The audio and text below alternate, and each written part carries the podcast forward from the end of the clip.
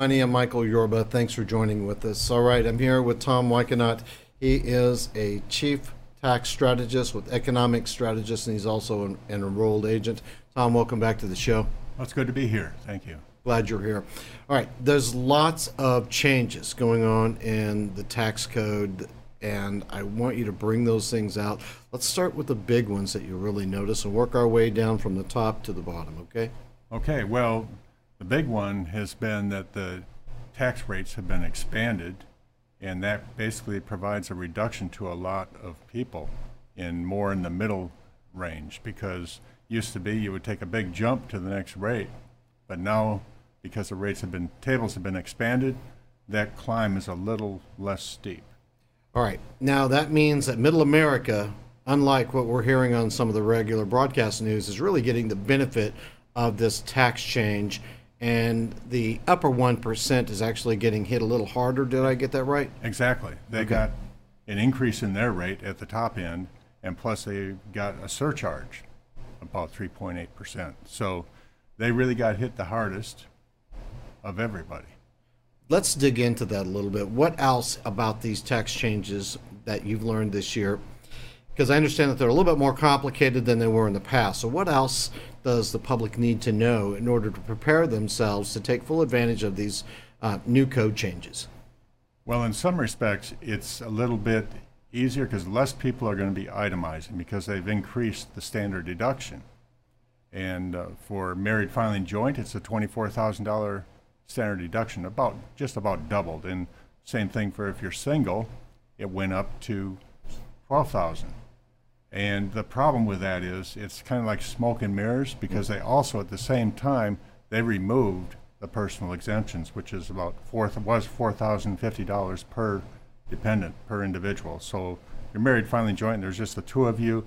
You lost eight thousand one hundred dollars, and you might have increased in your standard deduction, but so you really kind of lost. What about business expenses? Business expenses, well, a lot of uh, depreciation, the bonus depreciation has been increased to 100% bonus for new or used property for 20 years or less, less of life. And so that's a big deduction and can add up fairly quickly. Now, there's some parts that we need to make sure the employers know about Yes. that they that have been changed, and if you don't make them know, then that that's not going to work out. That's right. They need to be well informed as they go through their year and their budgeting processes. Uh, the other thing is the rate, the corporate rate came down to 21%. It was a graduated rate up to 35%, which is really the highest in the industrialized world. Right. Now they're down at 21, which makes American business more competitive. It- Does is that a big edge relative to the other company or uh, countries out there that are applying this corporate rate? Yes, I mean it is a big advantage now that the U.S. has. It's become more competitive. It, it invites investors, and so it, it has really stimulated our economy a lot because they have done more hiring because of the depreciation rules and many other rules, and so the employees have actually benefited from the changes. Okay, what else has changed? Well, uh, one thing that changed during the year is right when the tax cut came through, the government adjusted the tax withholding tables. And they reduced them. So you would be withholding less to account for the lower rates. And so instead of waiting till tax filing time to get your refund, people had more take home pay during the year. All right, now that can be a little misleading when it comes to the tax, uh, the, the end of the year, right? That's right, exactly. Because what you hear in the news a lot is uh, they're saying refunds are down Right. this year. Well, that's because they didn't overpay quite as much. Now, now we're starting to get into tax planning and how to how to do it properly, so that you're not really missing the missing the boat on how to take advantage of this. Explain that to our audience.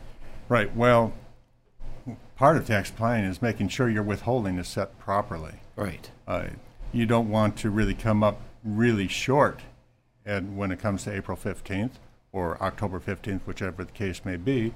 But you also don't want to come up with a big refund because that means you've just given an interest-free loan for over a year and a, a year and a quarter.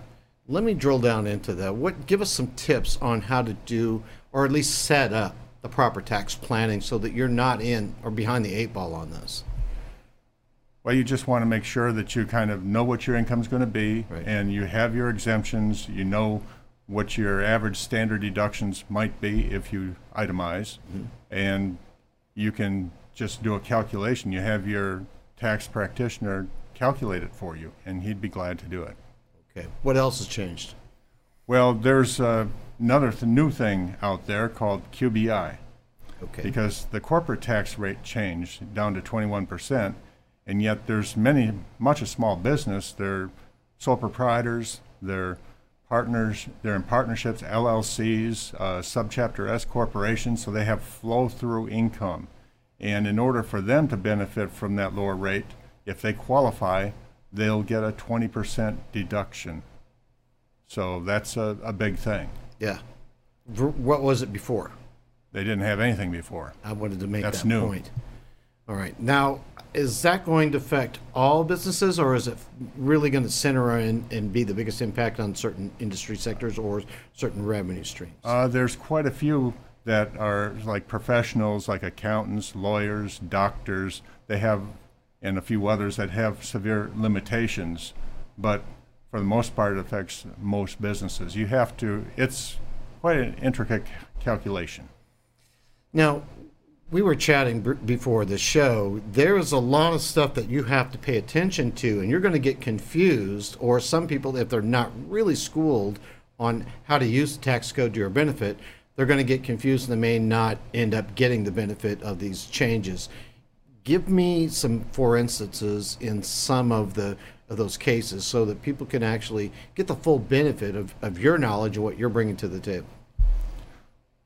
Well, they basically need to know, say, if they're in business, they need to know if they are qualified, uh, get the QBI and how to calculate that. And also, if they are, say, if they're a medical doctor or they're an accountant or lawyer, and they need to, they want to take advantage of that, well, there's ways to get their down because QBI is calculated on taxable income, not adjusted gross income. So there are moves you can make to maybe bunch up your deductions, uh, charitable contributions, for instance. That increased from 50% to 60% allowable. So they can bunch those up and get their taxable income down so that they can qualify for the QBI and things of that sort. So it it. takes a lot of planning. It does, and it takes the right people to know the real, real rules i as you get into even the 600 numbers, right? Right. Now, what else has changed? Is there anything else? Well, those are really the main, there's a lot of changes within those changes. One other big change that a lot of people will notice is that if you have un, unreimbursed employee business expenses, those are no longer deductible. So you may want to talk to your employer about that because they may not know, and all of a sudden you end up going to the tax, take your taxes in and say, oh, sorry, you can't use this anymore, yet they've paid for them all. They're legitimately, should have been reimbursed. Now, you'd mentioned before, and I, I think I got this correct, but there's some something that changed with the distributions. Is that correct? Did I did I get that right?